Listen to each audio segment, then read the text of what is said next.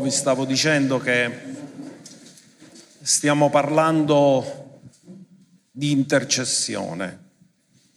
E tutto è cominciato quando abbiamo ricevuto il rema, quando Dio manda a parlare al faraone e manda Aronne, che sarà il futuro sommo sacerdote di, del popolo di Israele, e Mosè, profeta, voce di Dio, per parlare al faraone. L'abbiamo compreso come che Dio deve una voce di intercessione e una voce profetica per tirare fuori il rimanente del popolo di Dio.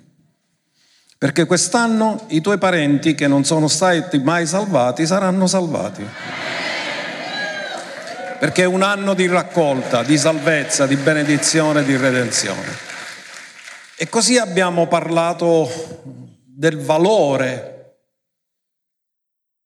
che noi abbiamo quando preghiamo, perché c'è stata una transizione dall'Antico al Nuovo Testamento. Se io vi dicessi qual è il verso più famoso della, del risveglio nell'Antico Testamento, voi mi citereste Seconda Cronaca 7,14. Se il mio popolo si umilia, prega, cerca la mia faccia, io lo ascolterò dal cielo e guarirò il suo paese. Ma c'è un fatto, c'è una transizione che è avvenuta tra Antico e Nuovo Testamento, è il fatto che nell'antico patto, quando Dio ha detto io ascolterò dal cielo, significa che noi non eravamo là. Lui era lì e noi eravamo qui. Ma c'è una transizione tremenda che è successa nel nuovo patto perché noi siamo seduti nei luoghi celesti. Quindi lui non ascolta da qui, lui ascolta da lì, perché in realtà noi non siamo seduti qua, siamo seduti là. Quindi significa che c'è un importo di autorità che noi abbiamo, che ancora come Chiesa non abbiamo scoperto, perché molto può la supplicazione del giusto seduto nei luoghi celesti fatta con efficacia. Quindi di alla persona accanto a te non sottovalutare le tue preghiere perché sono così potenti e così efficaci da cambiare situazioni e circostanze nella nostra vita. Quindi dicevo che stiamo parlando di sacerdozio e il tema di oggi è la consacrazione dei sacerdoti. La volta scorsa abbiamo parlato della consacrazione degli intercessori, ma gli intercessori sono sacerdoti e i sacerdoti sono intercessori. Gli intercessori sono anche profeti. E abbiamo cercato di fare capire qualcosa che non è naturale, ma è soprannaturale. E ciò che è soprannaturale l'abbiamo visto nell'introduzione che abbiamo fatto quando abbiamo parlato di Romani 12 verso 1. Io vi voglio di nuovo sottoporre questo verso perché c'ha una verità profonda che spesso sfugge perché noi non siamo abituati al linguaggio del cielo siamo cresciuti nel linguaggio della terra, nella cultura della terra e una persona nella terra è valorizzata per quello che fa ed è identificata per quello che fa. Infatti noi chiamiamo quello, quella persona è è un dottore, un maestro, un avvocato, ma veramente è sbagliato parlare così perché non è, la persona non può essere identificata con quello che fa, la persona, quello è il suo lavoro, è la sua attività, è il suo servizio, ma non è la sua identità perché l'identità la riceviamo dal Padre. Romani 12, verso 1. Paolo ci esorta vi esorto dunque fratelli, quindi sta parlando non al mondo, sta parlando ai fratelli, per le compassioni di Dio a presentare i vostri corpi, il che è il vostro ragionevole servizio. Ora fermati un attimo, se tu dovevi mettere qual è il servizio di una persona, tu avresti scritto quello che lui fa nel corpo. Qual è la sua attività, qual è la sua funzione nel corpo? No, Paolo sta dicendo che il nostro ragionevole servizio e offrire noi stessi. In altri termini, il servizio inizia con la consacrazione. Fino a che non c'è consacrazione, non, Dio non gradisce il tuo servizio, così come i sacerdoti, oggi riguarderemo di nuovo Aaron e i suoi figli, non hanno potuto iniziare il loro servizio fino a che non sono stati consacrati. Significa che Dio non accetta qualsiasi offerta, la accetta solo da persone consacrate perché il nostro servizio comincia con la consacrazione, offrendo noi stessi in sacrificio vivente, santo e accettevole davanti a Dio. In realtà il punto è questo, se non abbiamo passato questo processo e non abbiamo capito questo processo, quello che facciamo può diventare esibizione di noi e nascondere Cristo invece che evidenziare Cristo e nascondere noi. Perché noi non siamo qui per mostrare noi stessi, ma per mostrare colui che è morto ed è risuscitato per noi. Il vero successo è che la Chiesa sia uno strumento per fare conoscere Cristo, non sia che diventa famosa a motivo di Cristo.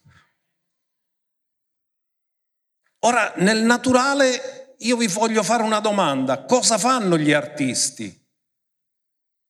Cosa fa un pittore? Cosa fa uno scultore? Fanno le opere per farle che cosa? Per metterle nel loro sgabuzzino? No, per farsi vedere, per fare vedere la loro arte. Però la scrittura dice che per noi non è così.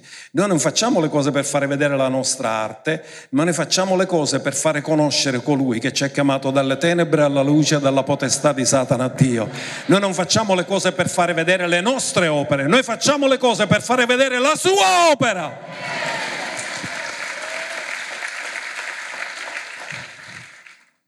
Andiamo a Mosè.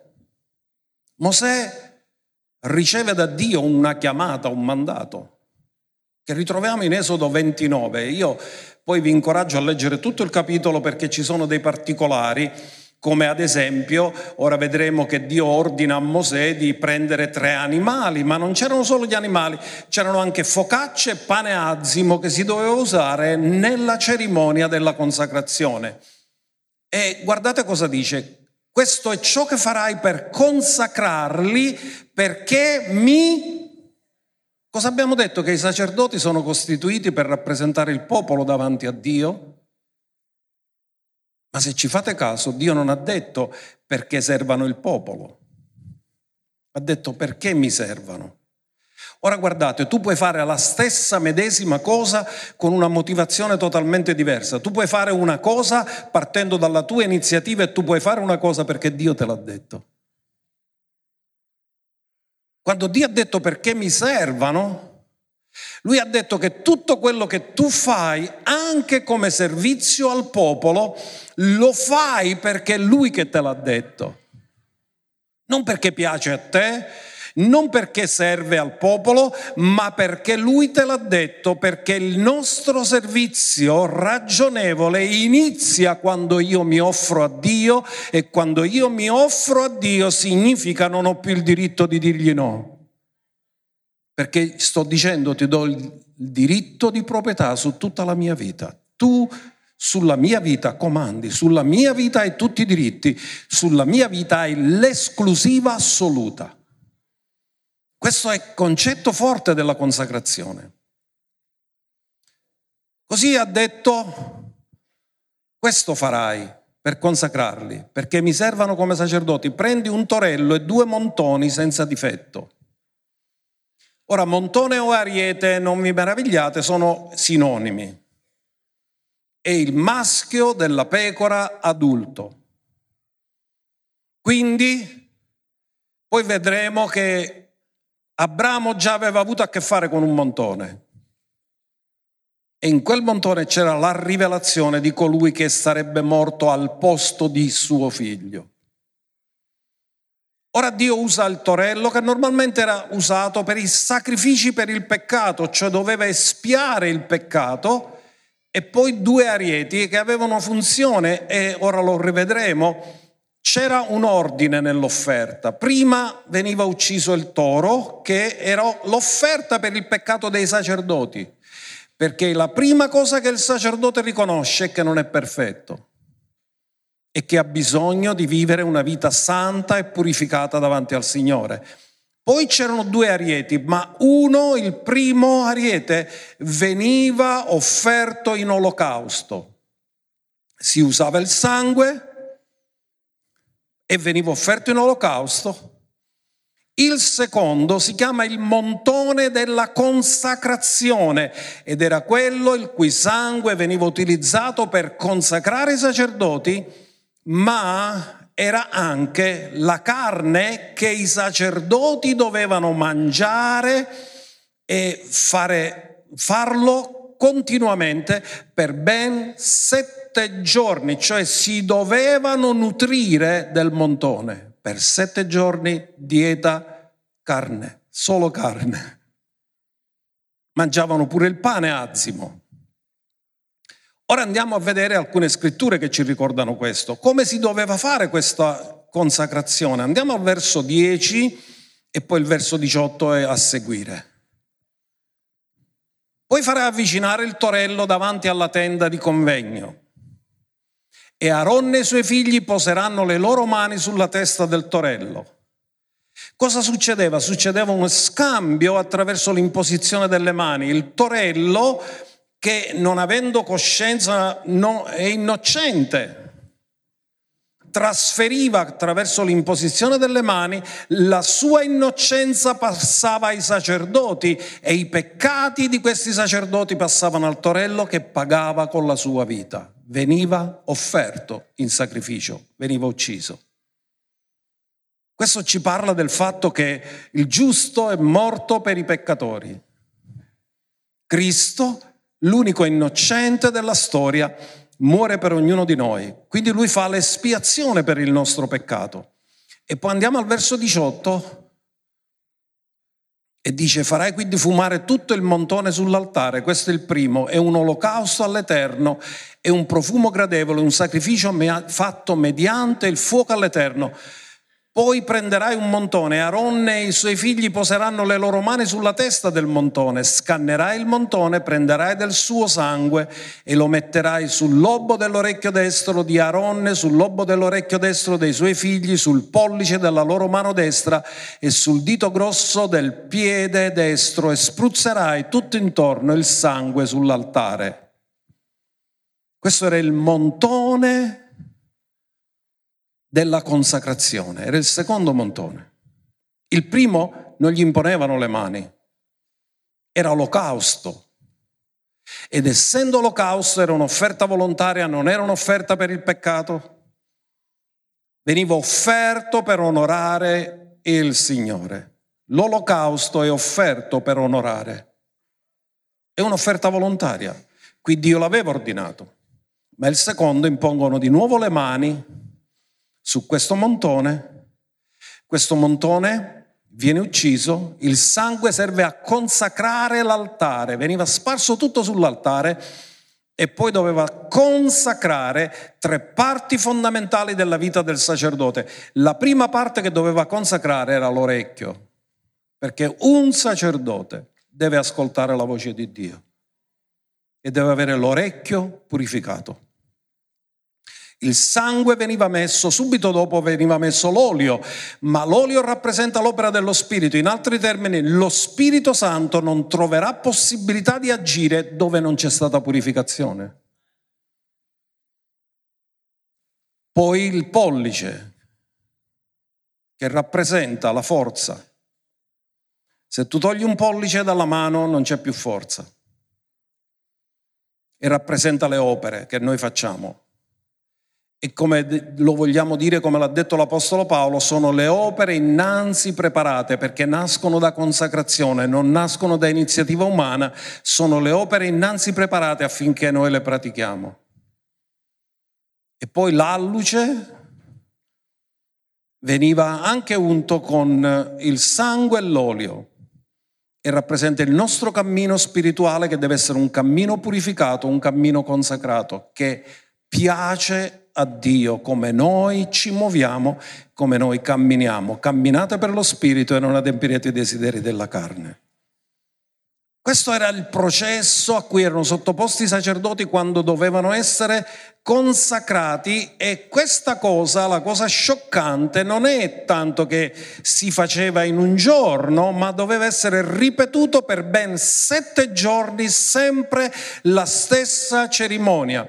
Qualcuno mi sa dire quanto durava un matrimonio presso gli ebrei? Sette giorni. Quindi non è che si festeggiava l'anniversario, si festeggiava il settimanario dell'anniversario, del matrimonio, perché durava sette giorni. Cos'è sette? Numero di compimento e di perfezione. Cosa voleva fare Dio su questo? Andiamocelo a vedere intanto in, eh, nel verso 35 fino al verso 37. È riportato farai dunque per Aaron e per i suoi figli tutto ciò che ti ho ordinato, li consacrerai per sette giorni.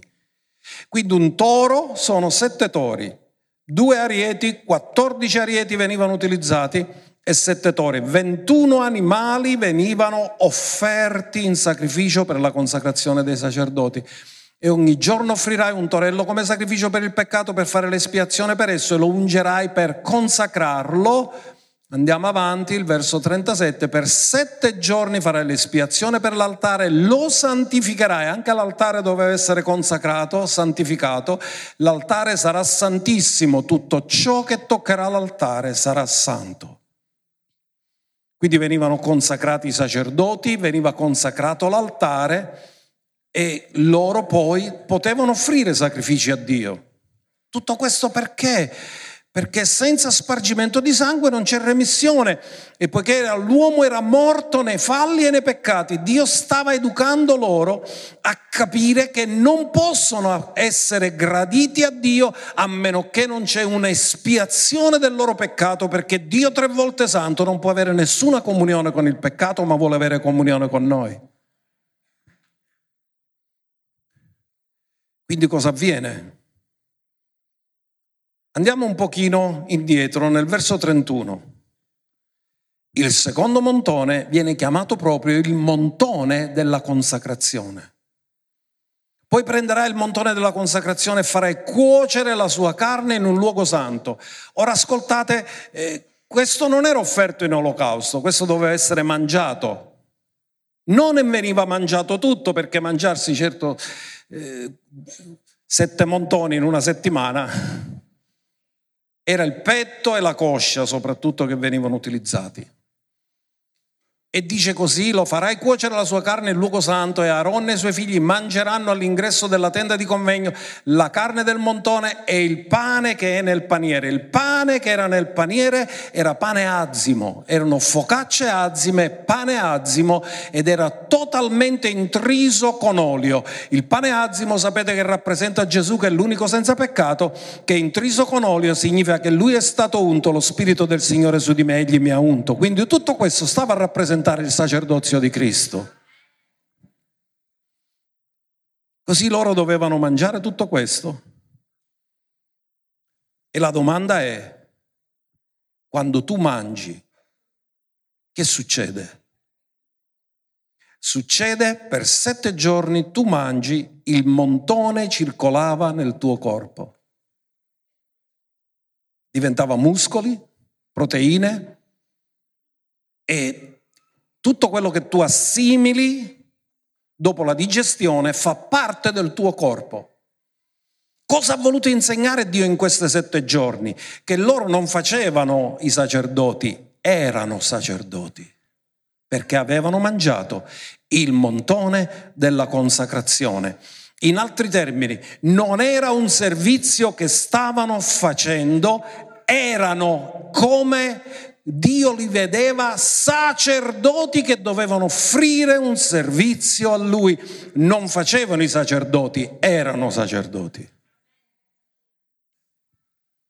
Quindi dovevano interiorizzare la loro funzione. Perché?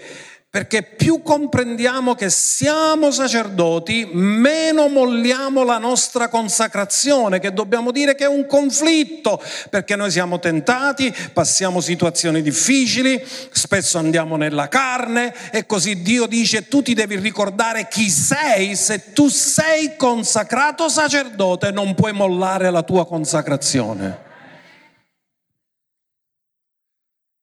Così Dio cosa aveva fatto? Verso 9, ritorniamo indietro. Tutta questa cerimonia di consacrazione veniva fatta dopo che erano vestiti e vestito significa mantello. Cingerai Aaron e i suoi figli con delle cinture e metterai su di loro dei copricapo. Il sacerdozio apparterrà per statuto perenne, così consacrerai Aaron e i suoi figli.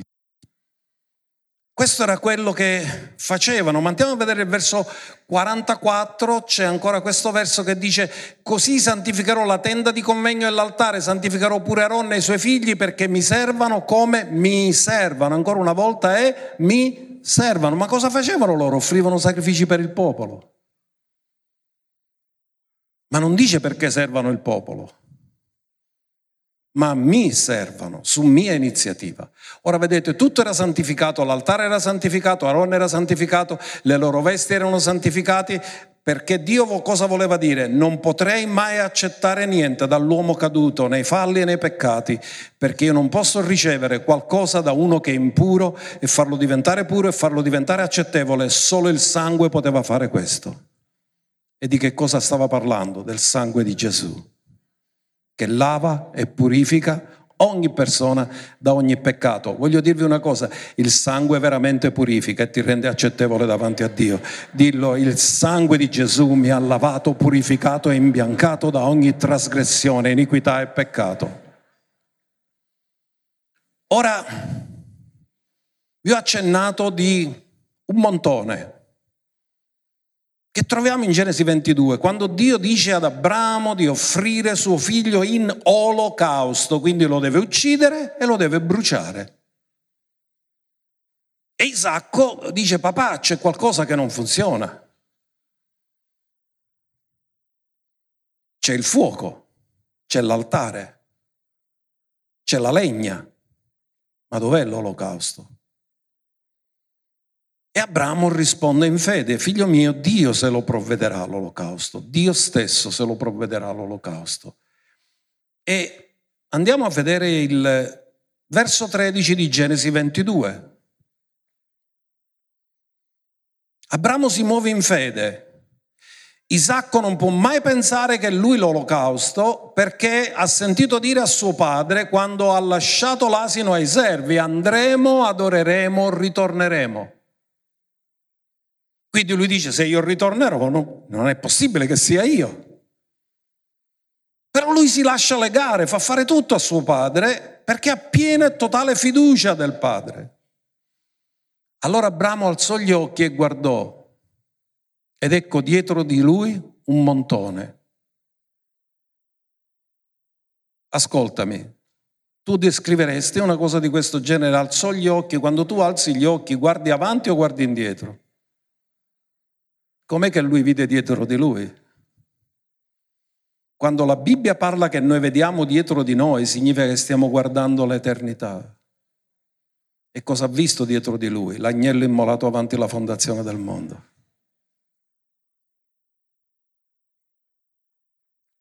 Dietro di lui un montone preso per le corna, in un cespuglio. Così Abramo andò, prese il montone.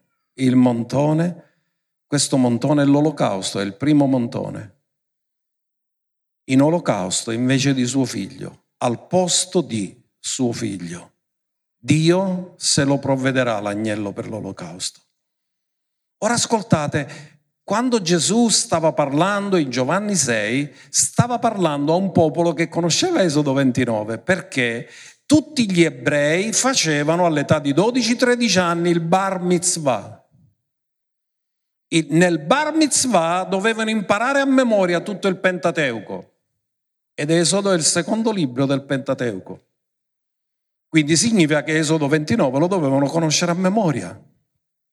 Quello che noi abbiamo letto. Ora cosa avviene? Che Gesù parla un linguaggio, ma loro si scandalizzano e da quel momento in poi alcuni discepoli lo hanno lasciato. Ma di che cosa stava parlando Gesù?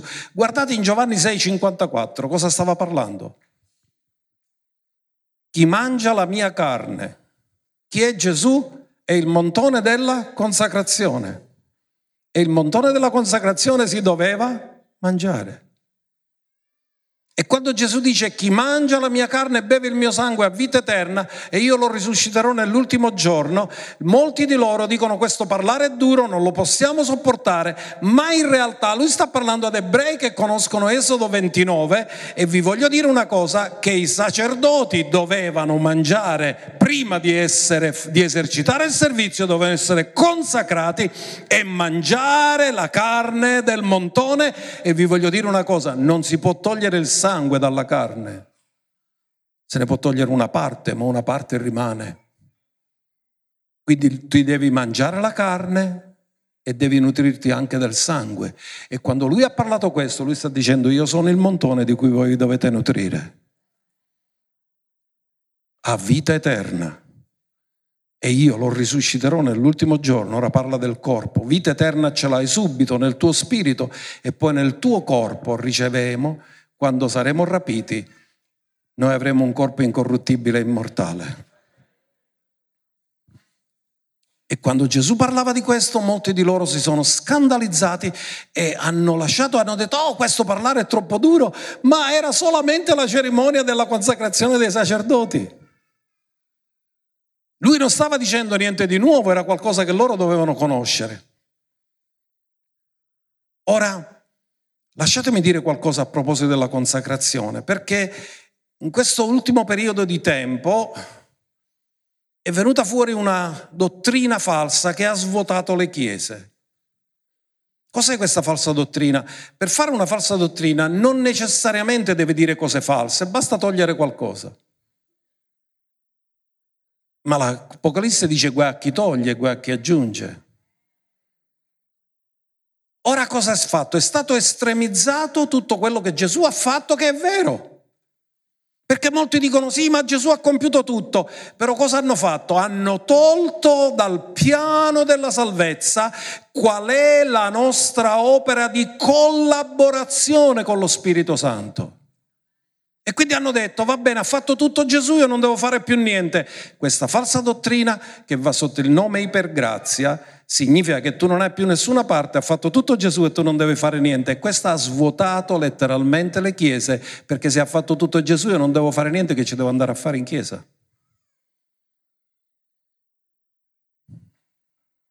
Non possiamo accordare per niente.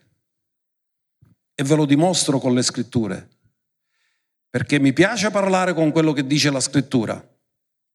Romani 12 dice che noi dobbiamo fare qualcosa ha detto di offrire noi stessi a Dio in sacrificio vivente. Questo non lo può fare Dio, lo devi fare tu. È una parte che Dio ha lasciato a noi, ma andiamo a vedere anche Efesi 4.1. Efesi 4.1 cosa dice? Che noi dobbiamo avere un modo di camminare, piede unto, degno del Signore. Io dunque, il prigioniero del Signore, vi esorto a camminare in modo degno della vocazione a cui siete stati chiamati. In altri termini, se tu fai il rappresentante ti devi mettere la giacca, il vestito e la cravatta, se no non rappresenti bene la tua ditta. Amen. Se tu sei figlio di Dio, rappresenti la famiglia di Dio e se tu vivi nel peccato non rappresenti tuo padre.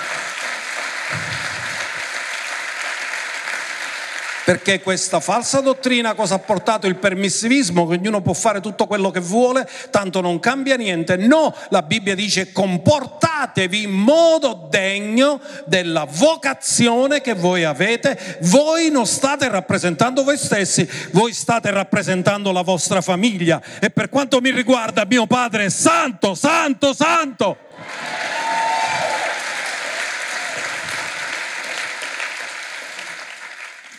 Andiamo a vedere anche un'altra scrittura, seconda Timoteo 2:20. Sapete cosa dice seconda Timoteo 2:20 a seguire? Che Dio può usare i vasi secondo come sono puri. Non può usare un vaso sporco per metterci una cosa preziosa dentro. Ora in una grande casa non vi sono soltanto vasi d'oro e d'argento, ma anche di legno e di, terra. Gli uni sono ad onore e gli altri a disonore. Se dunque uno si purifica da queste cose, sarà un vaso ad onore, santificato e utile al servizio del padrone. In altri termini, se non sei santificato, sei inutile per Dio. Siete qua? Paolo sta dicendo a Timoteo, preparato per ogni opera buona. Quando non sei santificato e purificato, non sei neanche sensibile a capire quali sono le opere che Dio ha innanzi preparato. Perché il peccato ti annebbia i sensi spirituali. Ora guardate ancora cosa dice. Quanti di voi volete essere usati da Dio? Avete notato cosa c'è scritto? Se uno dunque si purifica. Ma Gesù non ci ha purificato col suo sangue? Sì, ma tu ti devi purificare perché vedi gli standard di Dio e tu non devi tollerare che nella tua vita ci sia contaminazione e peccato. Questo non lo farà Gesù, lui ti ha dato tutti i mezzi, ma poi l'applicazione del sangue la fai tu. Andiamo al verso 22. Paolo sta scrivendo a un giovane ministro, Timoteo. Ora pecca quanto vuoi, fornica quanto vuoi, vai con chi vuoi, non ci fa niente, così gli ha scritto o gli ha scritto fuggi le passioni giovanili. Più avanti vi parlerò di Sansone, che lui non era guidato dallo spirito, era guidato dagli ormoni. Non fuggiva le passioni. E sappiamo che non ha fatto una bella fine. Persegui la giustizia, la fede, l'amore e la pace con quelli che con cuore puro, con motivazioni sante, invocano il Signore. Miei cari, questa cosa, e vi darò ora altre scritture, perché vi voglio dire che la salvezza ha tre tempi.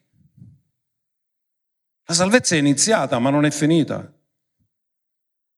Noi siamo stati salvati per grazia mediante la fede. Amen. Quindi siamo figli di Dio, siamo nati di nuovo. Però siamo in un processo di salvezza che si chiama santificazione. Siamo stati salvati, siamo in un processo di salvezza e saremo salvati quando riceveremo un corpo incorruttibile e immortale, perché questo corpo ancora è mortale e la salvezza non sarà compiuta finché non sarà ribaltato completamente l'effetto della caduta, perché l'uomo non era stato creato per morire, ma per vivere eternamente.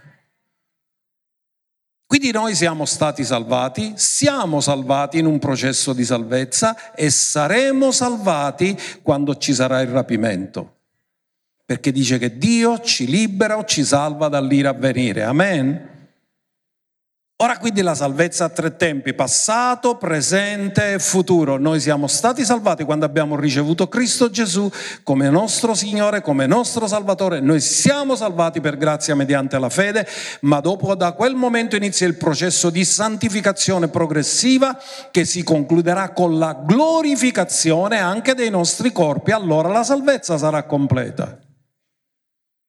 Quindi la salvezza ha tre tempi, passato, presente e futuro. Ora vi voglio dare il verso che taglia la testa al toro, al torello e anche ai montoni. E la troviamo in eh, Filippesi 2.12. Perché questo vi dice che c'è una parte che noi dobbiamo compiere. Perciò, miei cari, sta parlando ai filippesi, sta parlando alla Chiesa, sta parlando ai fratelli, sta parlando ai nati di nuovo, ai battezzati di Spirito Santo. Come mi avete sempre ubbidito non solo quando ero presente, ma molto più ora che sono assente. Quanti di voi sapete che la persona non si conosce quando è in presenza degli altri, ma quando è solo? Che quando è osservato si controlla, quando è solo no. Quindi Paolo ha detto, quando ero presente, tutti dicevano l'apostolo, l'apostolo, l'apostolo. Ma quando sono assente si vede veramente l'attitudine del cuore. E poi ha detto compite la vostra salvezza. Scusate, questi sono nati di nuovo, battezzati nello Spirito Santo, lui gli ha detto che hanno la speranza del rapimento, gli fa tutta una serie di studi e di insegnamenti a loro, gli spiega tutto, gli dice a lui che lui, per lui vivere Cristo e morire guadagno, dice un sacco di cose, apre il suo cuore e poi dice compite la vostra salvezza con timore e tremore. Qual è l'estremizzazione? Che è stato esaltato solo quello che Cristo ha fatto, ma è stato ignorato quello che Lui ci ha chiesto di fare. Che cosa è successo? Abbiamo azzoppato il messaggio ed è diventato permissivismo. Si è, la, si è rimossa la santificazione e rimuovendo la santificazione, rimuovendo la consacrazione, Dio non può più usare queste persone. Diventano vasi inutili, mentre Dio vuole vasi utili per il suo scopo. E poi ti dico una cosa, quando le persone scoprono che vivi nel peccato, dov'è la tua credibilità? Quando tu parli non ti ascolta nessuno. Tu sei credibile nella misura in cui hai una buona testimonianza. Ora voglio dirvi una cosa, quando dice compite la vostra salvezza con timore e tremore, allora guardate cosa sta dicendo, sta, il significato sapete qual è originale di compite? Impegnatevi nel processo. Impegnatevi nel processo, siamo in un processo. Lui sta parlando della santificazione, lui sta parlando del cambiamento. Alcuni hanno solo una verniciatura cristiana di apparenza, ma poi non c'è la sostanza. Ora Paolo dice, per avere la sostanza e portare frutto, non c'è nessun modo di portare frutto senza un processo. Prima che viene fuori il frutto da una pianta c'è bisogno del processo, Deve, ci vuole tempo per fare maturare questo frutto.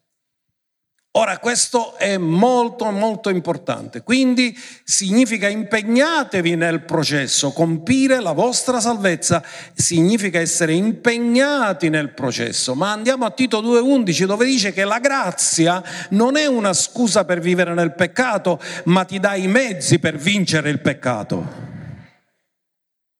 Infatti la grazia salvifica di Dio è apparsa a tutti gli uomini e ci insegna. Cosa ci insegna la grazia? A fare quello che vogliamo? No. Ci insegna a rinunciare all'empietà, alle mondane concupiscenze, perché viviamo nella presente età. Quando? Nella presente età. Ognuno dica la presente età, cioè ora. Perché viviamo ora come? Saggiamente, giustamente e piamente. La settimana scorsa vi ho spiegato cosa significa essere pii devoti, consacrati, timorosi di Dio, sottomessi. Ora guardate cosa dice la grazia. La vera grazia ti insegna a vincere, a avere una vita vittoriosa dove il peccato non ti domina, perché Dio ha dato tutti gli strumenti per poter essere un vincitore più che vincitore. Quindi non è una scusa questo. Ora, miei cari, tutto questo stiamo parlando sempre di intercessori, di sacerdoti. A che serve? Che il tuo cuore sia collegato con Dio. E il tuo cuore non può essere collegato con Dio se tu vivi nel compromesso, il tuo cuore non può essere collegato con Dio se tu vivi nella carne, il tuo cuore non può essere collegato con Dio se tu vivi nel peccato. Perché a Dio è piaciuto Davide? Perché era un uomo secondo il suo cuore, un vero intercessore. Ha preso il suo cuore e l'ha dato a Dio e gli ha detto, Dio, eccomi il mio cuore, te lo offro a te. Fai di me quello che vuoi. Sono pronto a cambiare qualsiasi attitudine, sono pronto a fare qualsiasi cambiamento. Se so che quello piace a te, io sono pronto a fare qualsiasi cosa ti piace. Ora, Dio vuole che per essere intercessori siamo espressione della giustizia di Dio in Cristo. E Dio, Dio, ci ha cambiato la natura. Guardate, prima Giovanni 3,9 dice, non dice che noi non possiamo mai sbagliare, no, non è questo il concetto. Dice che non possiamo stare, chiunque è nato da Dio non commette peccato. Questa parola commette è un presente continuato, cioè non può perseverare nel peccato. Perché il seme di Dio dimora in lui e non può peccare perché è nato da Dio. In altri termini, cosa succede? Che io non mi posso trovare mai a mio agio nel peccato. Il peccato nel vero nato di nuovo produrrà solo sofferenza, conflitto, sensi di colpa, sensi di condanna, lo farà stare male perché quando sei nato di nuovo il primo a sapere che stai male con Dio sei tu. Il seme di Dio dimora in noi. Il vero credente non può continuare nel peccato. Non può, non sei compatibile col peccato. Dio ti ha fatto la giustizia di Dio in Cristo. Dillo, io sono la giustizia di Dio in Cristo. Il peccato può essere un incidente di percorso, ma non sarà mai il mio stile di vita perché Dio ha fatto un lavoro profondo nella tua vita. Ora cosa fa il peccato? Ascoltatemi bene questo, perché tutti noi tendiamo per natura umana a sminuire il peccato. Sapete perché? Perché tutti fanno peccati. E tu magari ti paragoni, ah ma io rispetto a quello ne faccio di meno. Ma il peccato è il motivo perché Gesù è venuto sulla terra. Gesù non è venuto sulla terra per creare una società migliore, ma per togliere il peccato dal mondo perché non puoi avere una società migliore sino a che c'è il peccato. Possono cambiare le leggi, ma la legge non cambia il cuore dell'uomo, lo evidenzia. Fanno le leggi contro la criminalità perché c'è la criminalità, fanno le leggi contro lo spaccio di droga perché c'è la droga, fanno le leggi contro la mafia perché c'è la mafia, ma nessuna legge è mai riuscita a sradicare questo. Può punire, può scoraggiare, ma non riesce a sradicare. L'unico che può sradicare il peccato è il sangue di Gesù, che è venuto, l'agnello che è venuto per togliere il peccato del mondo.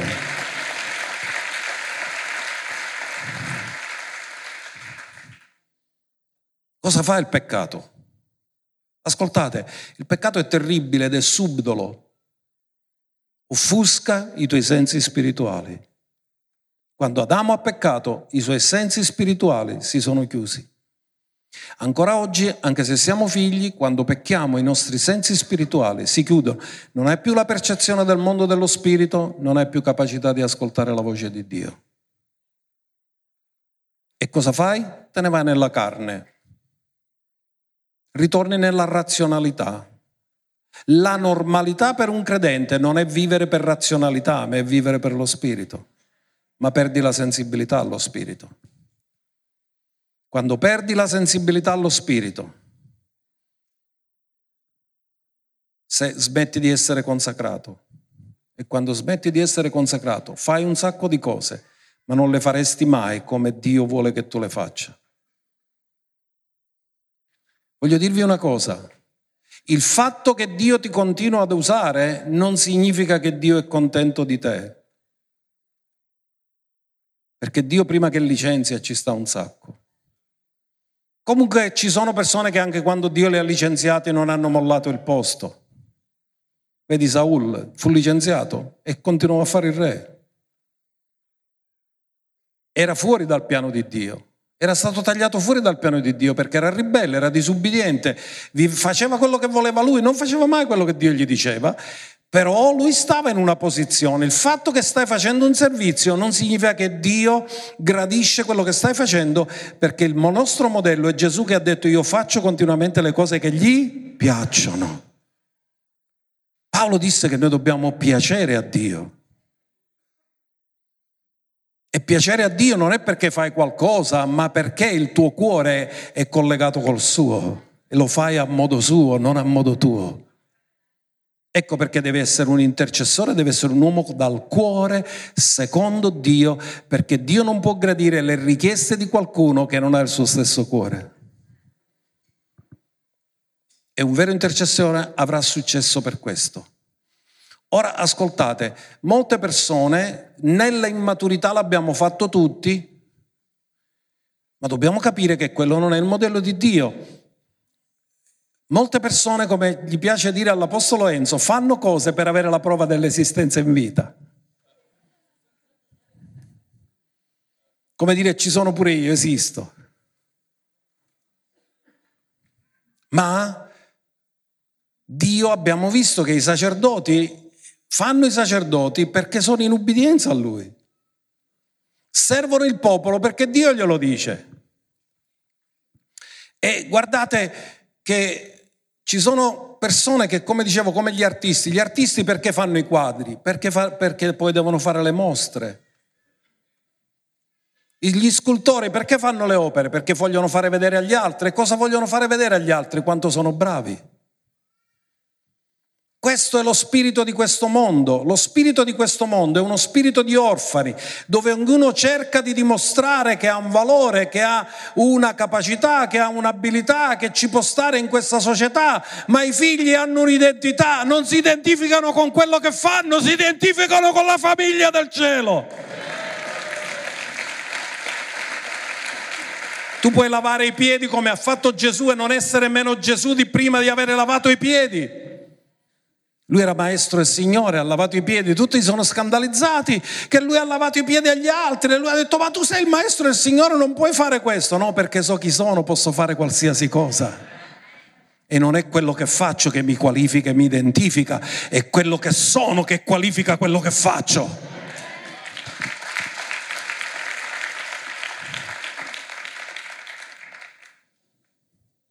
Quindi la tua arma più grande davanti a Dio non è il microfono, è la tua cameretta. Perché quando hai questo microfono dovresti raccogliere quello che Dio ha visto nel segreto della tua cameretta. Perché Dio ti ricompenserà pubblicamente quando tu nel privato lui, sei stato con Lui nel segreto. E questo non deve cambiare mai, cari. Se quello che facciamo non è il risultato della nostra relazione con Dio, della nostra intimità con Dio, della nostra preghiera a Dio, della, di stare nella sua presenza, non è gradito a Dio. È frutto umano, prova di esistenza in vita, servizio senza che Dio ce l'ha comandato, opere che non sono state mai innanzi preparate per noi. E che Dio un giorno ci dirà, ma chi te l'ha detto di fare questo? L'hai fatto per imitazione, ma non erano le opere che avevo per te non ti avevo equipaggiato per questo. Ora voglio concludere con un personaggio. Sansone, ci sono persone che sono stati nazirei per scelta, ma Sansone è stato fatto nazireo da Dio fin dal seno di sua madre. La parola nazir significa consacrato. E voi sapete la storia che papà e mamma di Sansone erano una coppia sterile. E Dio irrompe nella loro vita, l'angelo dell'Eterno si presenta alla mamma e gli dice tu sei sterile ma tu concepirai e partorirai un figlio e lui ha un proposito, libererà Israele dalle mani dei filistei. Così Dio stabilisce il proposito, poi lei è, è, incinta, nasce Sansone e Sansone nasce con un'unzione che mai nessun uomo sulla faccia della terra aveva mai avuto, una forza straordinaria. Dio ti dà l'unzione secondo la chiamata. E Sansone è nazireo fin dal seno di sua madre. Cosa significava? Essere nazireo significava rispettare quattro voti. Uno, non mangiare frutto della vite, né fermentato come vino, né anche, anche l'uva stessa, non potevano mangiarla, non po- dovevano astenersi completamente dalla, dai prodotti della vite. Non dovevano mangiare cibi impuri, non si dovevano contaminare con i morti, anche se moriva un parente intimo non potevano andare al funerale, perché dovevano essere messaggeri di vita, non di morte lascia i morti seppellire i loro morti, ma tu annuncia il regno di Dio. E l'altra cosa che sarebbe stato faticoso per me, non tagliare mai i capelli.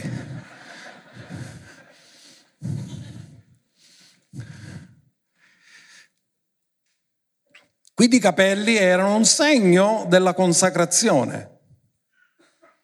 E tutti voi sapete che a un certo punto Dalila ha chiesto qual è il segreto della tua forza e lui non lo voleva dire. Era la sua consacrazione, non erano i capelli. I capelli erano il segno della sua consacrazione. Il segreto della tua forza è quanto tu sei consacrato. Tu sei forte nei confronti del nemico nella misura in cui sei consacrato a Dio. E così lui cosa fa?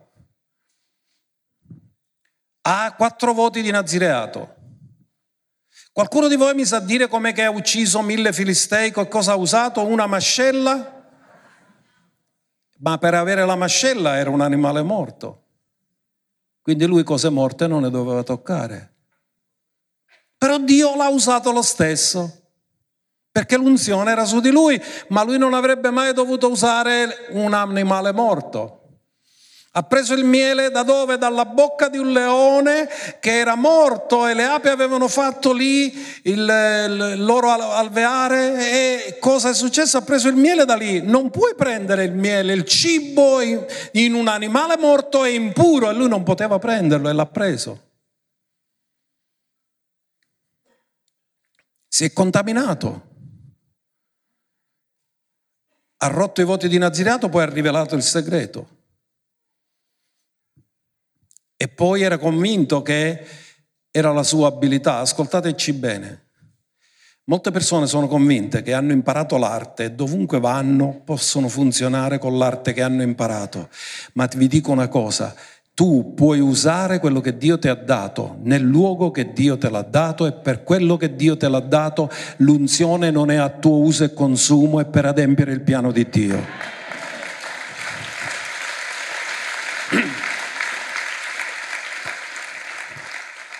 Perché alcuni pensano, hanno imparato l'arte come si fa un eh, supermercato, apro il supermercato, imparo come si fa e gestisco il supermercato. La Chiesa è soprannaturale, non è naturale.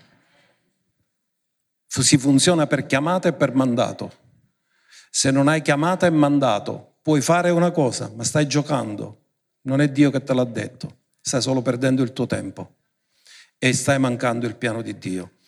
Quindi cosa succede? Che io voglio darvi una chiave di lettura importante. Se voi andate a leggere Giudici 16, dove c'è tutta la storia di Sansone, lui era un giudice di Israele, allora non c'erano re, era la figura di autorità nella nazione. Sansone è stato scritto, messo lì per insegnarci la pericolosità del peccato e come noi non gli diamo spesso importanza.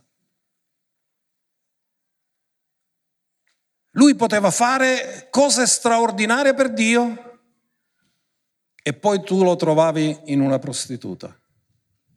Una contraddizione assurda. C'è un momento che agisci nell'unzione e poi subito dopo te ne vai nella carne.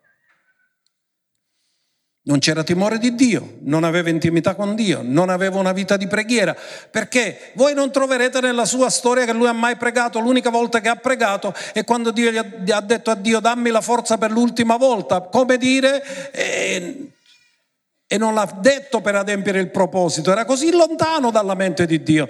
Lui non ha detto dammi la forza per distruggere i nemici in accordo al tuo proposito, ha detto affinché io mi vendichi di loro. Era così accecato che aveva perso lo scopo e il proposito della sua vita e uccidere i suoi nemici non era il proposito di Dio, era una vendetta personale.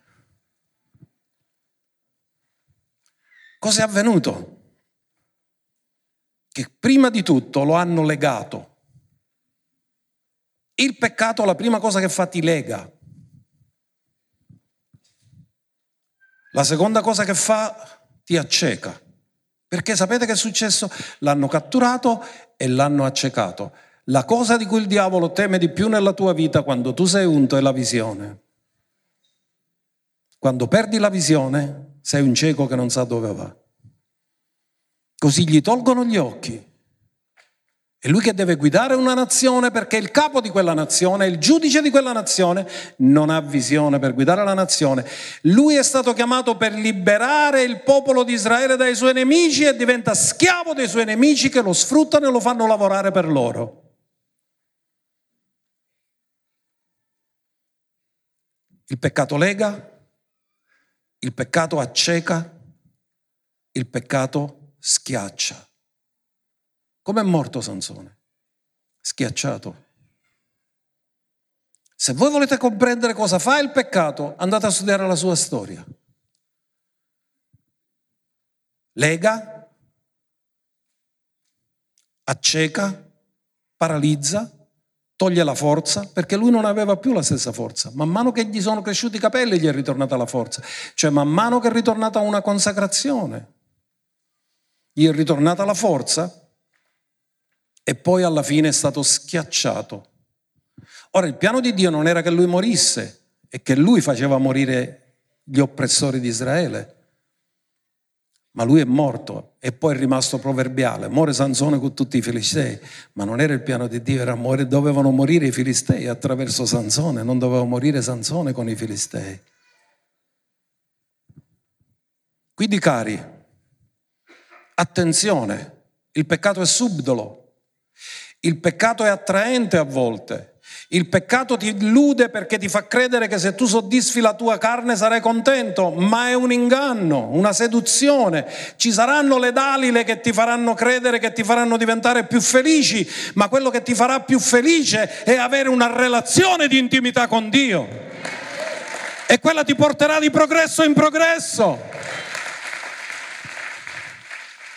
Lasciatemi concludere con un verso. Proverbi 4:23. Guardate cosa dice. Custodisci il tuo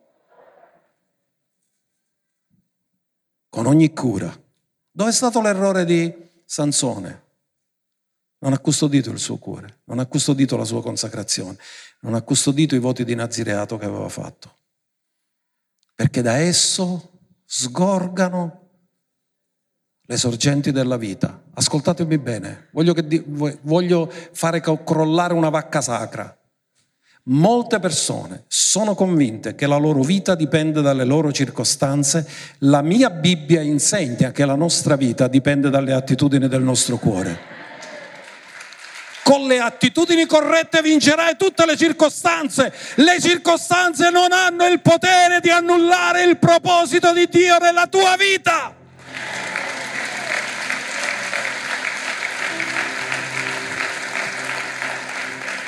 Custodisci il tuo cuore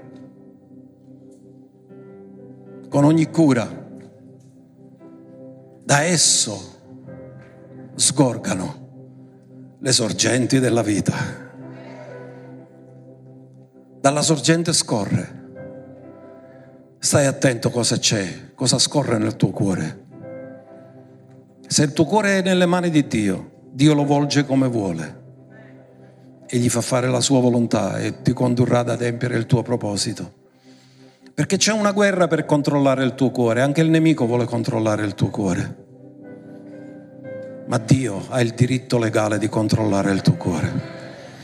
E tu glielo dai quando offri te stesso a Dio in sacrificio vivente, santo e accettevole davanti al Signore. Facciamogli un applauso meraviglioso. Alleluia!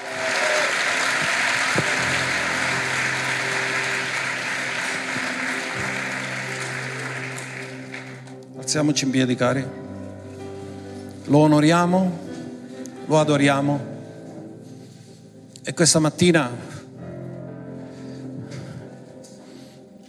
non vogliamo permettere che ci sia peccato che dimori nella nostra vita.